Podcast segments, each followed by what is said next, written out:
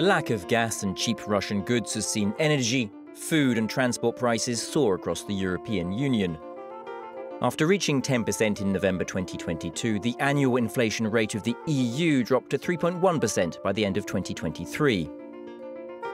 And in a bid to restore hope and purchasing power for Europeans, the Commission decided to fork out 40 billion euros from its cohesion funds. Member states now have the right to use up to 10% of the funds allocated to them through the National Cohesion Policy to help families and small businesses in need. In 2023, for example, the Paris region used 45 million euros from its ESF Plus to finance energy costs. 160,000 households received a cheque of 250 euros to pay their electricity bills.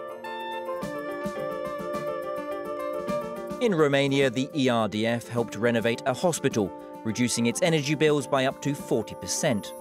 On top of inflation, further economic woes may come as the EU has agreed to open membership talks with Ukraine. According to a recent study, if Ukraine were to join the EU, it would receive 13.2 billion euros in European funds every year. But as a country at war, Ukraine wouldn't be able to contribute much to the EU budget. That means it would receive 11.4 billion euros more than it can afford to pay in.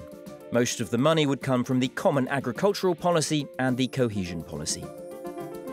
Some fear unfair competition with this agricultural nation, but the concerns come all too soon as an enlargement with a country at war is complex and won't happen anytime soon.